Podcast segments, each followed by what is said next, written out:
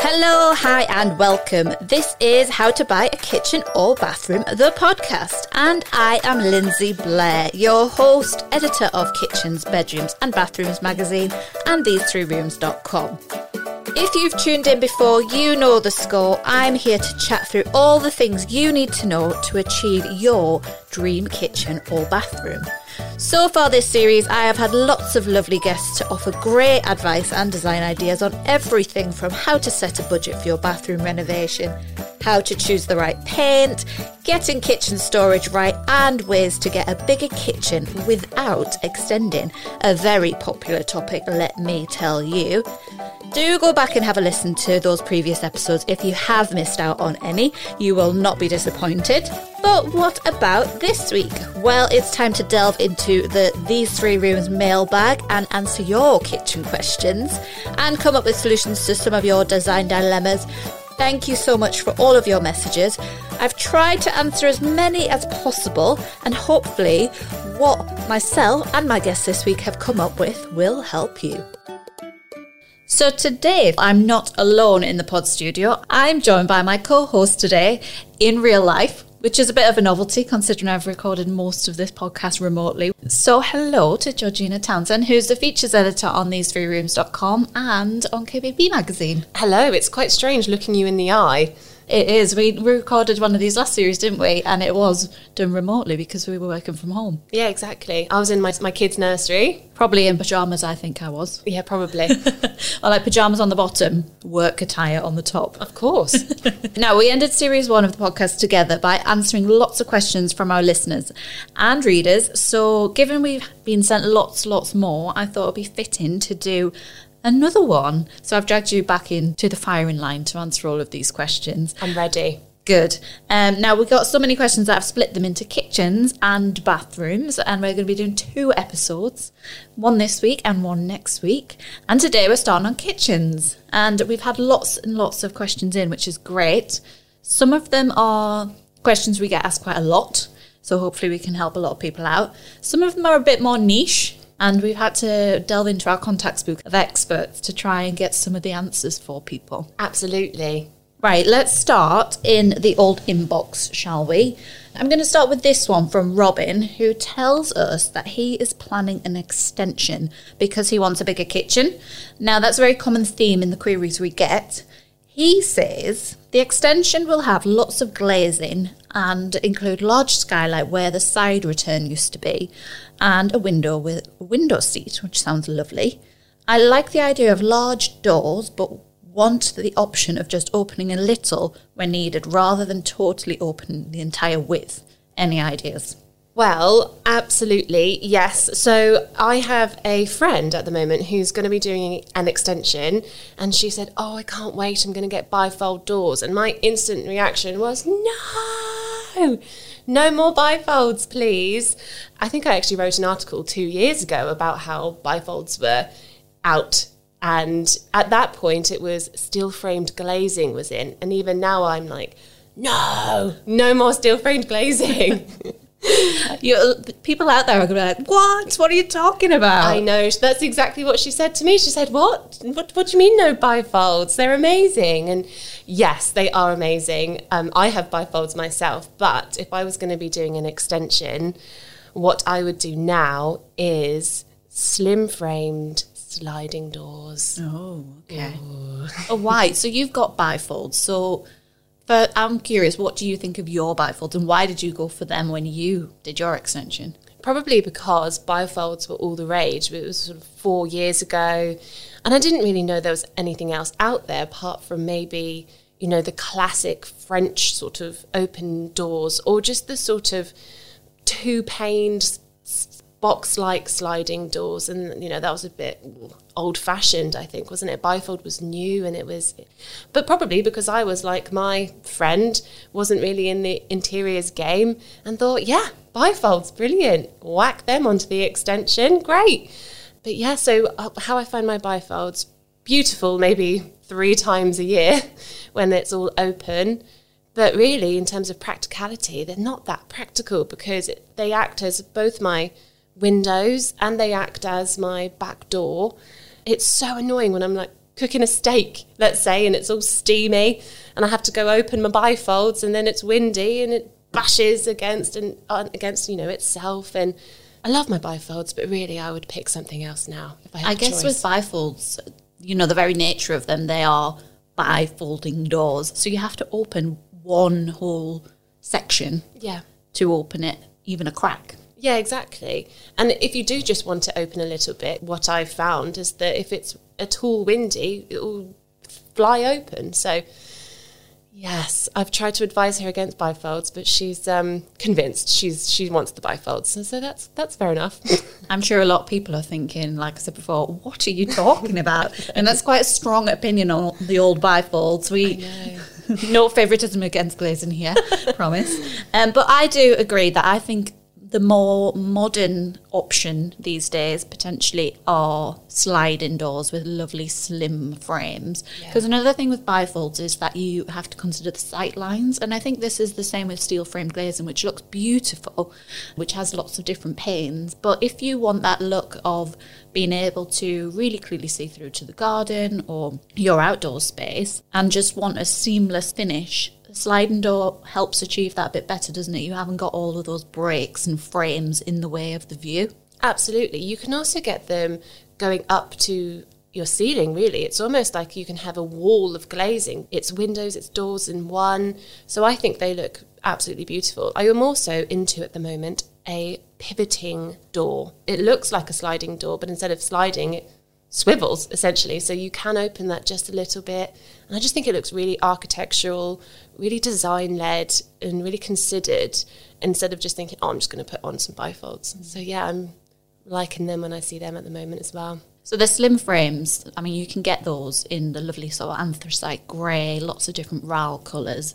So you can really have a, a, a lovely modern look, can't you? And then actually the glass itself is the star of the show. And like we were talking about before, you can just slide it a touch. So if you are cooking a steak, just let the smoke out that way. Yeah, exactly. Although, uh, arguably, I imagine a lot of designers, if they are listening, are probably thinking, you just need a better extractor. Or a window. Or a window, yeah. It's true, but sometimes, obviously, when we have these extensions, the rear extensions, if they're of a limited size, you know, they are they do act as many different things. So, yeah. yeah. Just letting a bit of fresh air in sometimes is nice, even on a cold day, isn't it? So absolutely. Okay, great. And I love the idea of a window seat. I love when people put that in. I think it's such a nice place to just sit. Absolutely. And you can do it either as a read, reading nook, or you can sort of incorporate it into your dining scheme and have cushions along it, and, and then put your dining chairs around the rest of the table. And I think that's lovely as well. Yeah, lovely. And put storage underneath. That's my top tip. If you are building a seat, put storage underneath. You'll use it for something. Absolutely. Now, another email here from Alison, who is dreaming of an island, aren't we all? How do I know if I have enough space? Now, this is something we talk about quite a lot. I mean, islands feature heavily in the case studies we feature online and in the magazine, don't they? Yeah, absolutely. And in every so- sort of size of room as well. So the rule of thumb is to leave around at least a metre between the, the island and the whatever else you've got going on around it. So that's to aid good flow, to make sure you're not sort of opening cupboards and, you know, blocking a walkway. So I think that's a good place to start. So if you are thinking about having an island and you're concerned about how much space you have in your kitchen, map out the island size that you think you might want and then add a metre on each side and then work from there. But I do think that really is a minimum, isn't it? I mean, a metre's not that big. I mean, me being a netballer, that's as far away as a goalkeeper can mark me. You know, it's not very far. You know, if you're going to open up a dishwasher or something and then someone's walking past a dishwasher door, that's almost a metre, isn't it? So you're going to block a pathway. So really, I, I think some, I've spoken to some designers who say really it should be two, allow two metres space. Yeah. Um, but yes, the one metre is the very, very minimum. But I think you've got to think, but then if if you think, oh, yes, I've got a metre and that's kind of it, you think, but that's really going to dominate your space, isn't it? There's better things you can do in the centre of your room or just with your layout as opposed to an island. Yeah, and thinking about the, sh- the size and the shape of the island itself before we even add that metre to two metres onto the ends of it, Um, if you, you know, you don't want an island that's going to be so big that you don't really know what to do with it. You know, you can't actually go too big with an island where it becomes just a vast sort of monolithic thing in the middle of your kitchen with no real set purpose. Or on the other side, you don't want to go too small because then it becomes a nuisance and you might not be able to use it for what you envisage using it for. Um, so I think you need to really think carefully about what you want to use it for. Do you want to have, you know, serving space on there? Do you want to have a breakfast bar on there? Sometimes people integrate their dining table onto the island as well. So if you want seating on there, obviously you need to think about where that's going to fit. Maybe you have to allocate a little bit more space. So think really carefully about what you want on the island, how you want to use it, and then try and figure out how much space you need. But a good kitchen designer, of course, will be able to help. Absolutely. And, you know, it's not all about an island. You could have a peninsula that's so it's a, an L-shaped kitchen with a peninsula coming out, and you can have your breakfast bar on the peninsula. That's actually my setup at home, and I love it because I've got a whole sort of middle section which I can walk about in, and and no one's going to get in my way. And the sort of more, more social side is on the other side of the peninsula where the seating is and the dining table is. So it's an uninterrupted space. And it's very easy to walk around and create meals, and no one's going to get in your way if you're, you know, one side of an island or the other. And so, yes, I, um, you know, I love, of course, I'd love an island, but maybe if you can't, haven't even got enough space for a peninsula, you could have um, butcher's blocks, or you can have, there are certain dining tables out at the moment that are island height.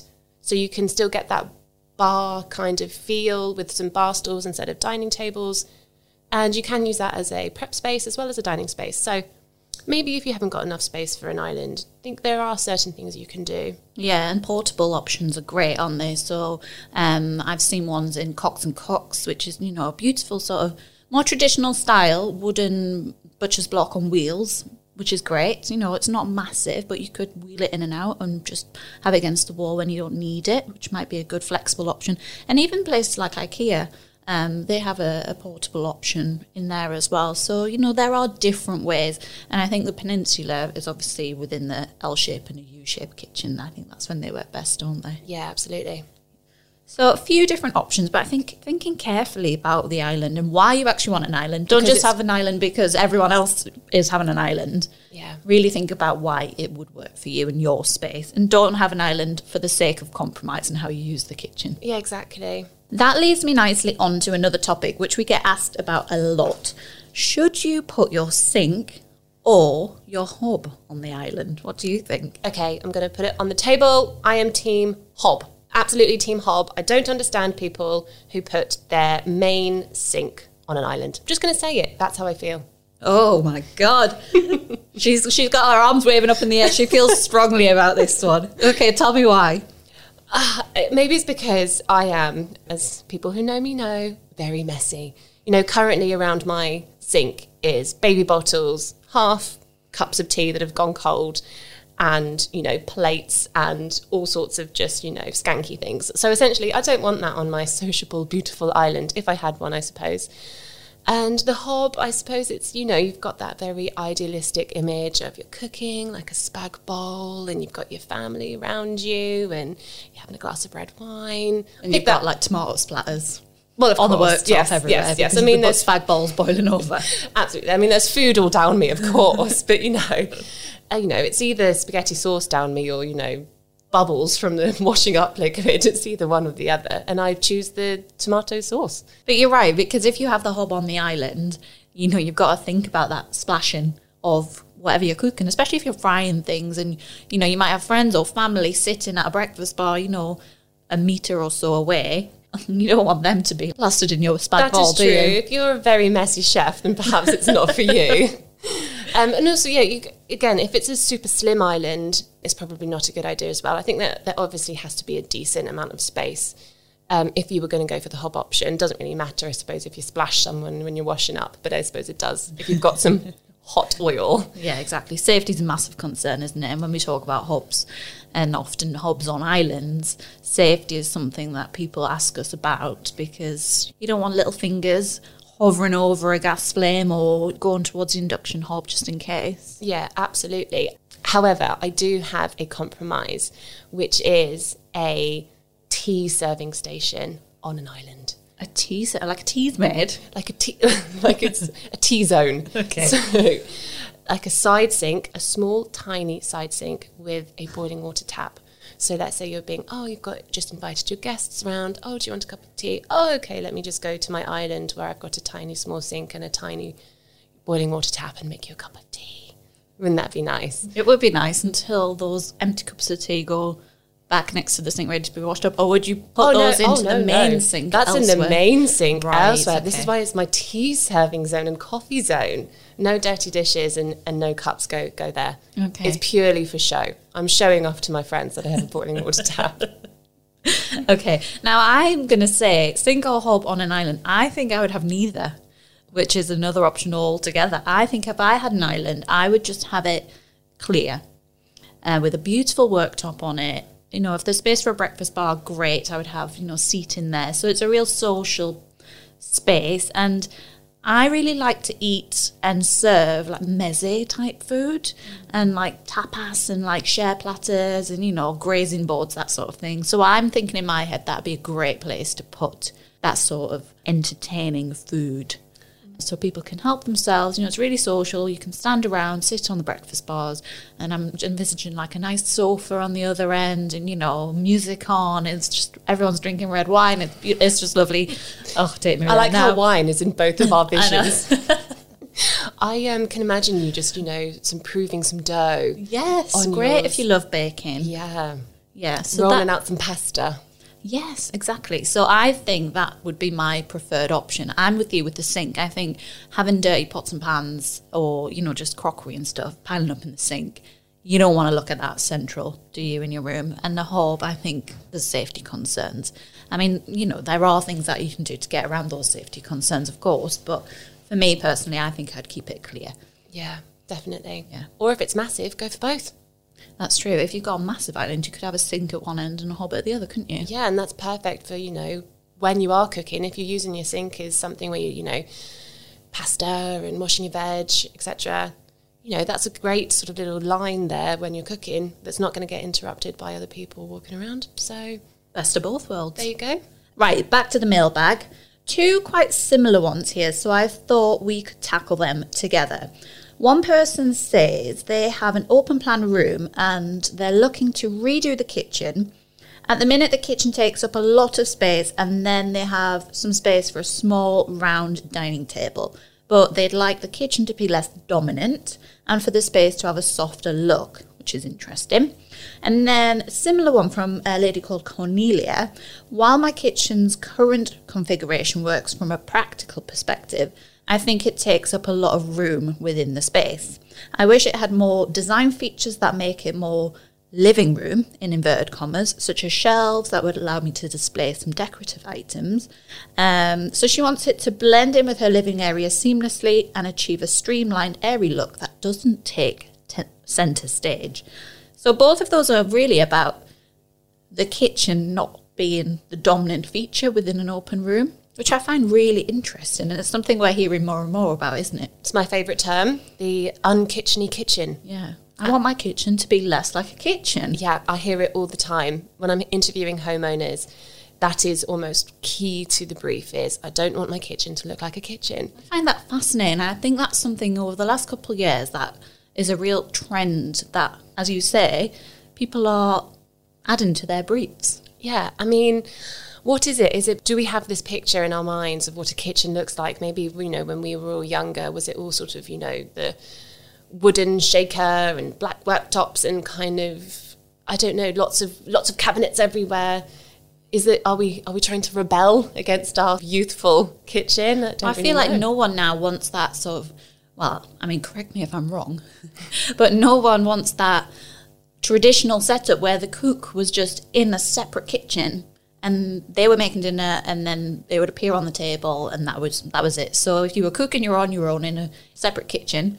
Now it's all about open plan spaces or, you know, zoned spaces where it's just a bit more connected. And I guess you don't really then want a kitchen in one style and the rest of your living slash dining areas in a, a different look. It has to all blend, doesn't it? Yeah, absolutely. And I think we've actually featured recently a kitchen that works really well with this kind of unkitcheny kitchen. It was the cover of our February issue.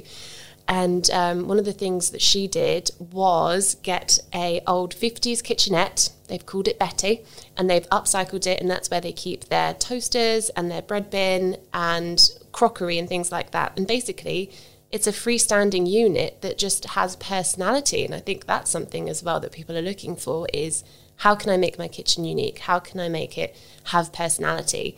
And here's one great example, is this freestanding retro kitchen unit that they've made their own. And I think that's probably, if you know, going back to the question, how can I do this, is freestanding furniture, I think, really takes away from the classic kitchen look. And you can either have that from a breakfast cupboard, or you can have it as an island. I've noticed a lot of freestanding islands, actually, where they've got legs instead of they're blocky with storage and doors. They're actually more like a table. So I'd say that's that's probably one of my main tips, is how to make a kitchen look less kitcheny. So look for more, look for kitchen designs that look more like furniture rather than a kitchen, in yeah, inverted commas. Definitely. Yeah, I love that idea. Now, Cornelia mentioned open shelving, which I think is a, a big trend and something we've talked about a lot. I talked about it with Kelly at Meliora Kitchens on a, on a kitchen storage episode a few episodes ago. And you know, there are pros and cons to open shelving, but it's so popular because it allows that introduction of personality, as you just said. You can have shelves that are specifically for your collection of cookbooks, or, you know, lovely crockery that you've been collecting over the years, or just some nice decorative items that might connect to a theme, or even more similar items like in your living room. And I do think the key term you've just said then is decorative, because I think if you want open shelving as something that's practical, actually they do get dirty and dusty and sticky. So if you've got a favorite G and T glass that you want to use every week, you're going to have to be cleaning some dust and stuff off that every time, which you don't want to do. So I would say, yes, it looks beautiful, but I wouldn't swap it for storage. If you think, oh, I'll just keep my wine glasses out instead of having them in wall cabinets, well, yes, it looks good, it's yeah you're going to be cleaning your wine glass every time you want a little sip.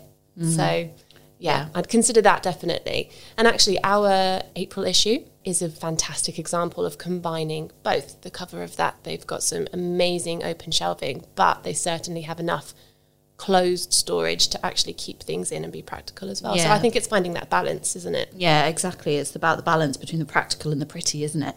Um, another thing to do with furniture is, in your living dining area, if that's connected, you could also replicate the look of your kitchen.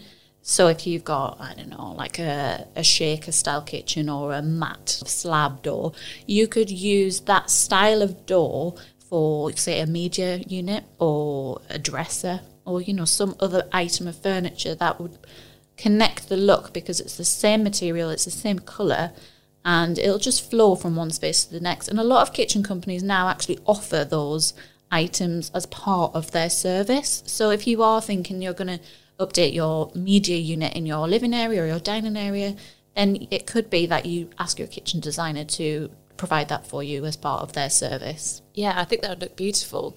And there's um, another thing I want to talk to you about, about uh, unkitcheny kitchens, and that is rug or no rug. Oh, my God. Now, I am, I love a rug, first of all, just not in the kitchen. I just think it's a harbourer for germs. Uh, I had a rug in my kitchen, and while it looked beautiful, it was rank. Yeah. When I cleaned it and sort of actually looked in all the all the crumbs and everything. Ooh. Yeah. If so, you think about how often you have to like hoover or sweep your kitchen floor because of just the... the day-to-day sort of crumbs and, you know, just stuff that just seems to appear on the floor. I always find onion peelings on my floor. Do you know, like the, the outer part of an onion, the really, like, flimsy bit? The skin? like, But the, like, the dried skin bit that just sort of flies off. And the same from garlic. That just always ends up in, like, the corner of my kitchen. So if you're constantly hoovering or sweeping your floor, think about how much yak is gathering in that rug. Makes a kitchen not look like a kitchen though, doesn't it? Oh, I draw the line. I draw the line at that one. What other ideas? Hidden kitchens. That's something that's a really popular topic on These Three Rooms, hidden kitchens. And I guess that links to the unkitcheny kitchen. So, I mean, we should probably say what is a hidden kitchen, because, you know, it's a fairly new or, you know, niche design Um, for a kitchen, but it's essentially a kitchen that is hidden behind a set of doors that you can slide open when you need it. Yeah, and we, we are literally talking the entire kitchen. We're talking the appliances and everything. Everything can be hidden away. So yeah, if you don't like the look of your ovens or your sink or whatever, you can, yeah, you just slide it away and it just looks like an extra, you know, it depends how far you want to go. It can just look like a, a wall, for example, like a stud wall that you can sweep along to the side. And there's lots, lots of different options for the doors as well. You could go bifold, you could go sliding, or you could have the pocket doors, which sort of slide and then go back in on themselves. And yet, if you're someone who just doesn't want a kitcheny kitchen at all, hiding it all is a great option. Yeah, it's very slick, isn't it? And I think it works particularly well in very contemporary open plan spaces or even smaller spaces. So if you have a like a studio apartment, for example, and you you know you spend your evenings relaxing in the same place as the kitchen, and the kitchen isn't that far away, actually, it could really change the feel of the whole space by hiding away that kitchen once you're finished with it. And also, if you don't fancy doing the dishes, you can just hide those away as well until Perfect. The next day. Sounds ideal. You will have to come back to them eventually, though. Oh, really? So a few ideas there. I'm really interested to see where this non-kitchen kitchen trend goes and how the sort of kitchen industry is going to react to it, because there's some really great ideas out there, and I just, I'm really interested to see where, how far we go into creating a kitchen that doesn't look like a kitchen. I mean, there's even induction hobs now that are hidden. Um, we've featured kitchens before where they're sort of inbuilt under the worktop. Yeah, so it looks like worktop, but it's actually a, a hob. Yeah. Totally seamless. Yeah, really clever. Blows my mind. Yeah. Speaking of hobs, I'm going to move on to some appliancey ones now, because um, we've had a few, so I've grouped them together. And I think we've had rather a few specifically on this next one. It's such a popular question that I dedicated a whole episode of um, the podcast in series one to it. So, of course, go back and have a listen if you haven't listened to that. But the question is gas versus induction. How do I choose? Okay, well, I was very clear on my opinions on sink or hob, and I will be, do the same for this. I am team induction hob all the way. Now, we talk about this quite often, don't we? As as much as we probably talk about bath or shower, because you are firmly team bath, yes, firmly, and I am firmly team shower. Now, I am firmly team gas hob. Yes. And you are induction, as you've just said. Now, I'll tell you what I like about gas hob. I think, one, I've never had an induction hob, so I think there's a familiarity there. And I like the fact that I can see the flame, so I know visually what sort of level of heat I'm getting, and the control of it, so I can turn it up or down. And I think that's pretty much it, really. I mean, everything you've just listed there is the reason why I hate gas hobs. You can see fire. It just, it terrifies me, especially, you know, you know when you, you light it and you hear the woof, and oh my goodness, it terrifies me. So yes, I'm um yeah for every reason why you like it, I um dislike it. So induction I find very clean, very safe. You know, as I as you've probably gathered from this episode, I am messy, so and a messy cook, so um much easier to clean and less terrifying. And again, I'm not only am I messy, I'm clumsy. You know, gas hobs obviously have those levels that you put your pans on. One accidental swipe and everything's going everywhere. So for me, I think induction is just safer all round. Now, I will admit that although I do prefer gas, and it's going to take a lot to change my mind, I do hate cleaning it mm. because you've got to take the grates off. You've got to get around all the burners. Yeah. And it's just a bit of a faff, let's be honest. Induction, you literally just wipe clean. I will give you that, but equally on induction, there is a little sort of, unless you've got it flush, there is this little tiny sort of lip round the edge round the edge where grease and grime gets, and it's quite hard to get that out. So I will mm. I will concede that point as well, that inductions aren't totally mess free. But I would say ninety-nine percent easier to clean. Yeah. And then every now and then you have to go around with a fine tooth comb exactly. to get all those crumbs from the edge. Yeah. Um, now, obviously, with gas hobs, you have to be on gas mains. So induction is an electric source. So if you're not on gas mains, then that rules gas out completely for you. So the pros of induction, I would say, easy to clean, easy to control, they say, although I prefer gas. Well, it depends. You should ask my mum how to control my induction hob, and it's like I'm trying to teach her rocket science. So I feel like if you have an induction hob, I've never met anyone who has gone from gas to induction and regretted it. That's an important point to note. But I think, you know, you have to get used to your hob, and there's lots of different buttons on all the different hobs out there. And they all, you know, do different things, have different zones and all the rest of it. So you need to really get used to the, the buttons on your hob. Whereas I think with the gas one, it's pretty straightforward. You just push and go. Yeah. Hope for the best. Hope for the best. One thing about induction hobs that people often worry about is getting new pans, which is a valid point, but so long as your pans are good quality, heavy bottomed, not copper, stainless steel, aluminium or glass, you should be fine. So cast iron and eighteen ten steel will work fine.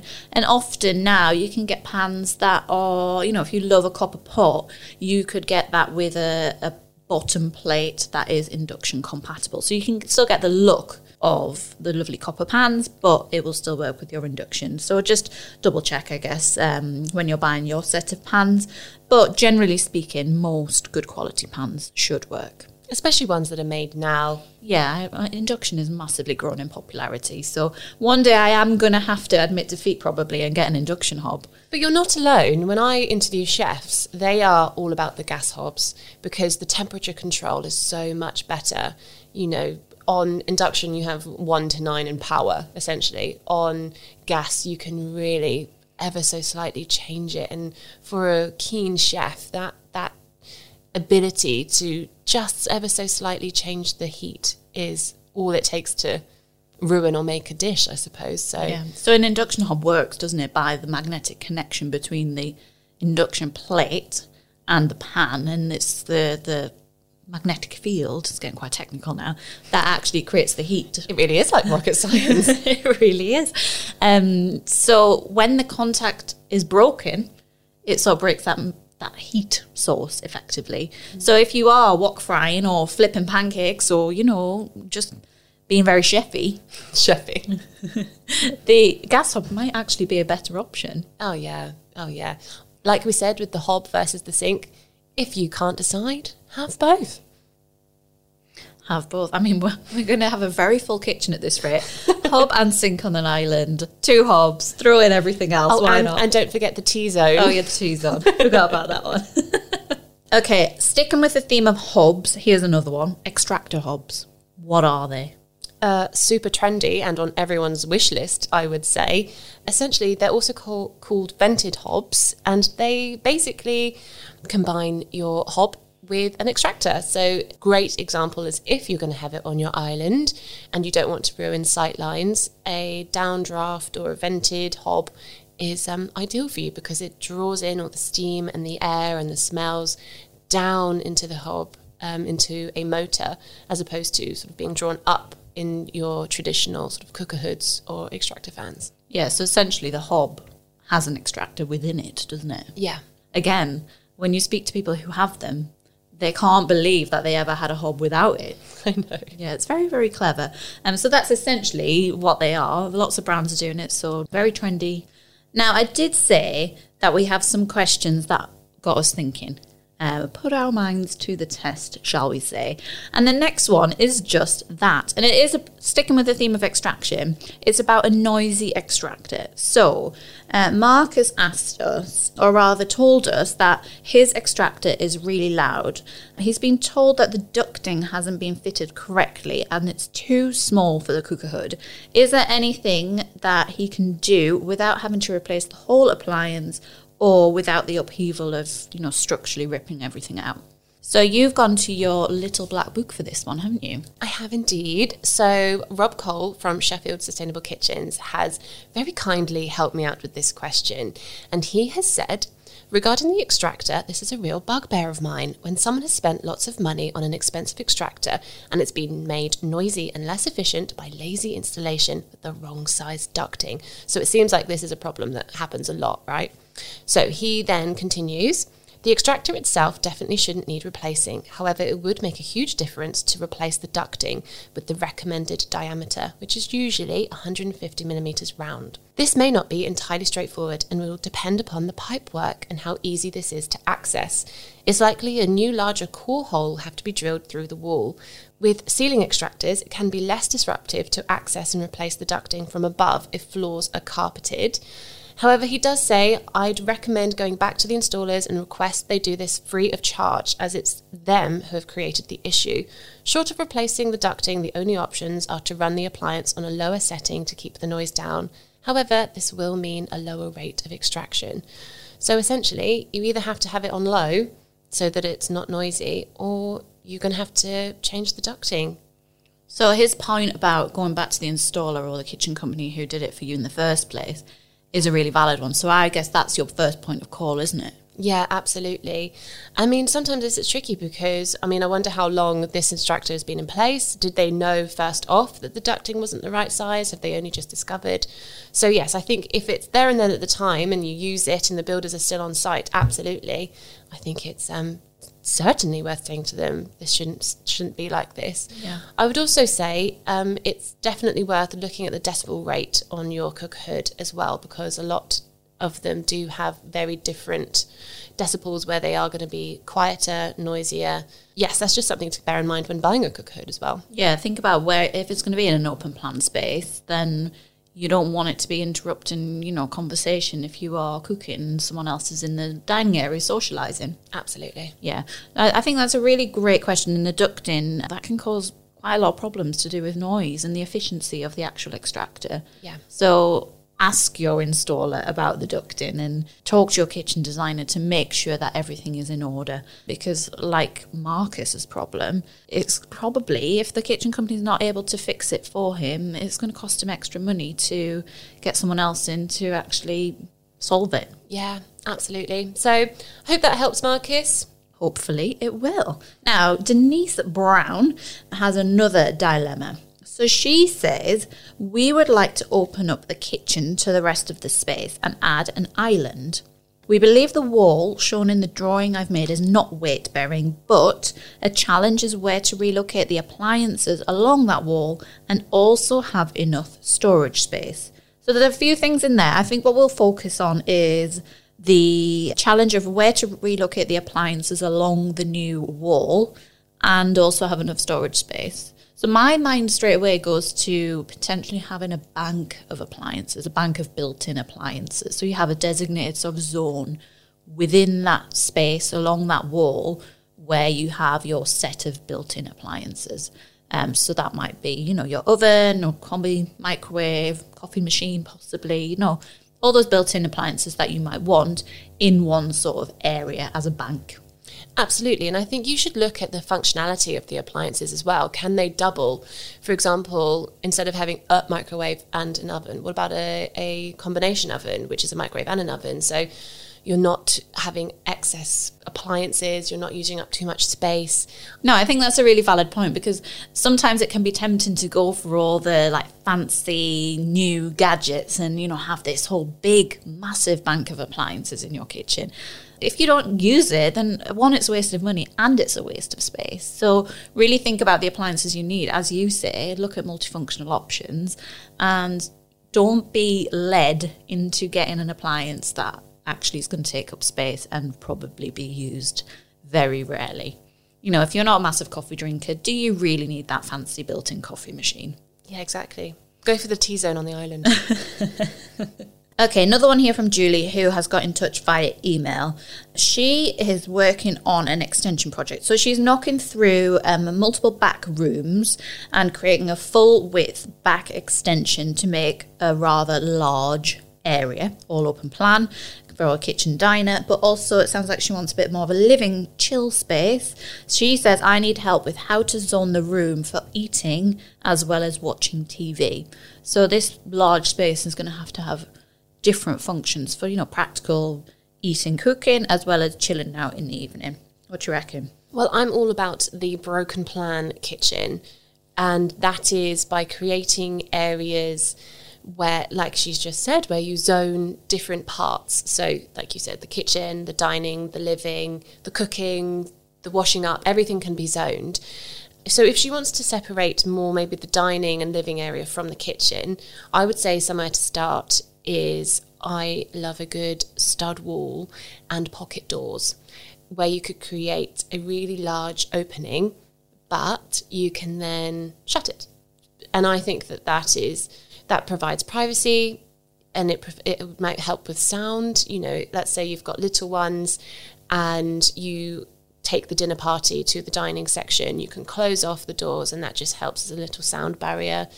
And um, so I think that's a great way to start, maybe. But if she d- she wants it more open, that really does maybe sort of separate the room quite a lot. If she still wants it to be open, then perhaps things like shelving could work, or, I hate to say it, a rug.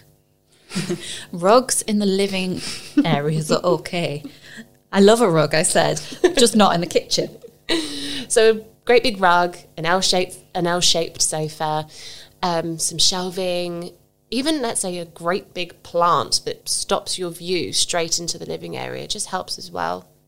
Yeah, I think it goes back to what we were talking about before about making kitchens less kitchen-like. Mm. You know, softening the space will help zone it as well, because you'll have the flow, so it feels like one entity, but there'll be designated areas for the kitchen, living area and dining area. And I think, again, what we said before about decibel ratings, when you're choosing appliances, all appliances will have a decibel rating. So things like the extractor, washing machine, if you've got that in your kitchen, um, check to make sure they're a lower decibel rating or accredited by Quiet Mark, which is a great organisation championing quieter home life for more wellness.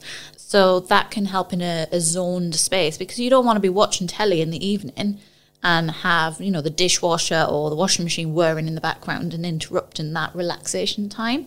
And I also think lighting is a key thing that we should probably mention here, because if you've got bright lighting in the kitchen and then you're trying to, again, relax in front of the telly in sort of the other part of the space, you, one, don't want to switch off all the lights in the kitchen and have like a black hole in that part of the room.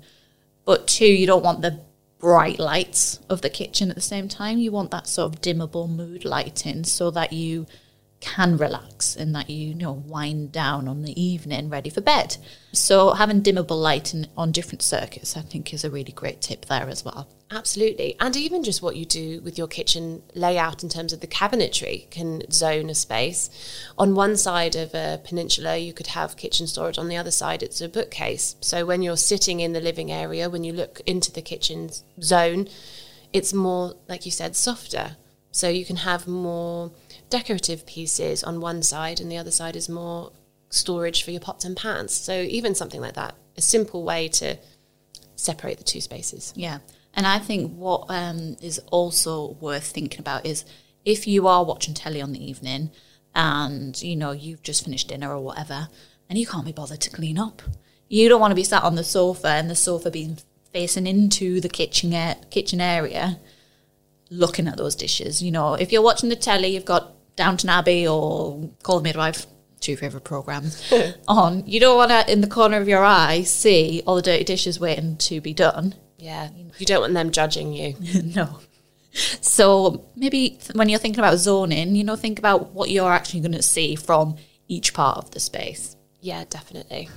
Okay, um, we're coming on to the final few questions now. So one here about boot rooms, another ever popular topic. Um, someone asked, do they need one as well as a separate utility? Now, there's a term banded around now, isn't there? Bootility. Oh, yes. I mean, the term need is probably an interesting, do I need a boot room? I mean, you know, it'd be lovely obviously if maybe you're out in the countryside, you've got kids, you've got dogs, you've got lots of muddy wellies, then absolutely. If you're a, wanting your nice kitchen flooring to stay mud-free, then absolutely. But you can absolutely combine your boot room with your utility. You could get some bespoke cabinetry that hides the washing machine and tumble dryer, and you can get some beautiful sort of integrated seating. You can make it look beautiful and it can connect with your kitchen. So need is probably the wrong term, but if you can, I would absolutely, I would love to do it. I'd, you know, the idea of having a boot room and utility, what a great way to just put all your stuff. My dad's got a utility boot room, and there's everything from dog leads, dog treats, the fireproof safe, the tins of tomatoes. It's kind of a larder meat sounds like utility. A bunker. Yes, probably is like a bunker. You know, the cloakroom, the very small cloakrooms in there as well. You know, it's a, just a bit of everything. And if you if you don't want that in your kitchen, if you want your kitchen very clean and very much for cooking and, and eating, separating the sort of more messier stuff is ideal. Yeah, and if you've got pets, you know, you could even build in a, a specialist dog shower, which we're seeing more of. If you've got a big sink in there, like a big butler sink, have a little shower attachment in there, and you can hose the dog down if they've been for a muddy walk, or the kids maybe, if they're coming in and they're dirty.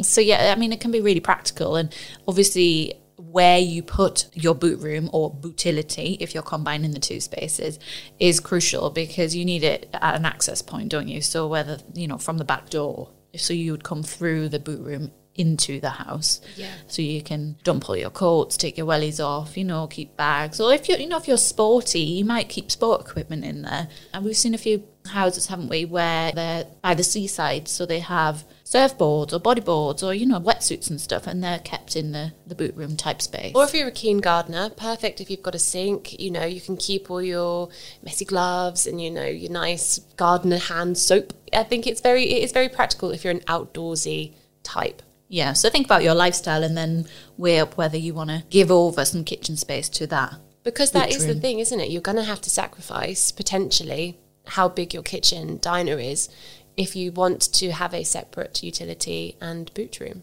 That's an excellent point.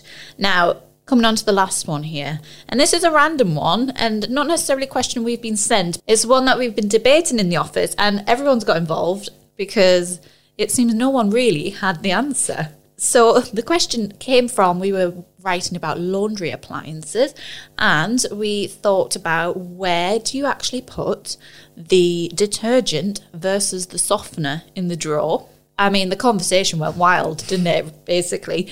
So I put mine in totally different order to what you did yours. I know, and who is right and who is wrong? We I don't think we really know. Well, luckily we went to uh, good old Google, and in the wash dot co dot U K seemed to solve our problems, or at least gave us more questions. We said basically, didn't we, that you put your detergent in, in the drawer, and my drawer had three compartments, but I only ever put softener and laundry powder in two of the compartments. So what was that third compartment for? I didn't put anything in the middle compartment, whereas you put your softener in there, didn't you? I do. Right, so what we have found is the compartment numbered number one, which mine is actually numbered in the drawer itself. If it's not, I imagine you probably have to get your manual out and have a look to see which. And goodness knows where that is. So number one is for the pre-wash. So that's if you have, you know, really dirty load and you need that extra bit of washing to get all of the, the dirty, tough stains out. So if you are putting a, you know, a sporty load on or whatever, you might want to put a little bit of detergent in your number one drawer for the pre-wash. But number two, which is usually on the left-hand side, I hope I'm getting this right, is the main wash. So that's where you put your powder or your liquid detergent. And number three, which for me is on the right hand side, is where you put your softener. See, I mean, this is blowing my mind. Good. To be honest, I'm thinking about my drawer now, and I'm putting my powder in the far left, which I think is correct. Yeah, that's what I do. And then my softener in the middle.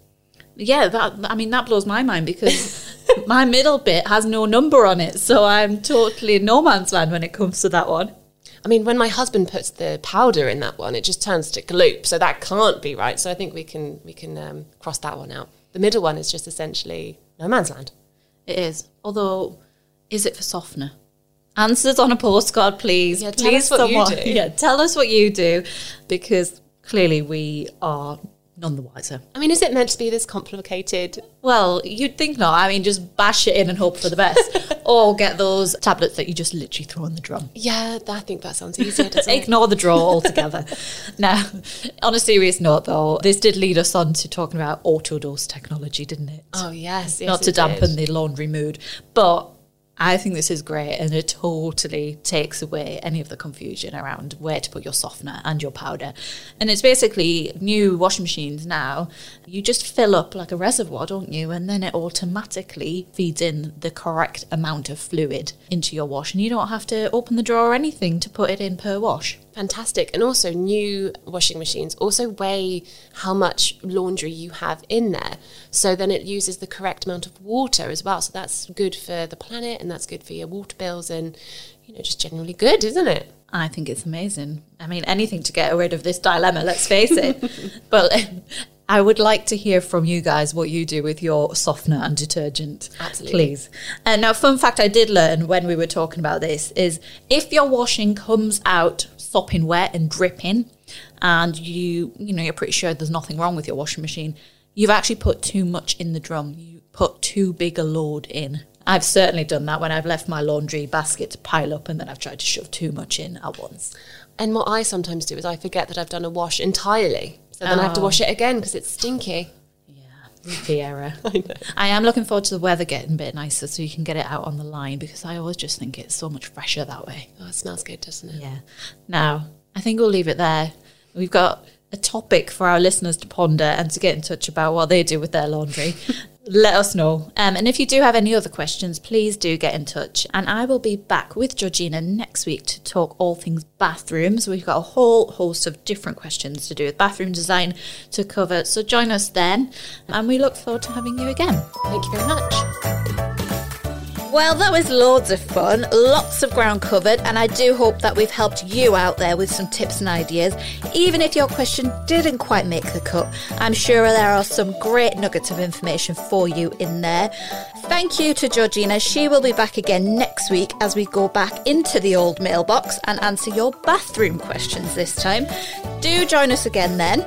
For now, and as always, thank you for listening. Don't forget to rate, review and subscribe wherever you get your podcasts. I do love to hear any feedback.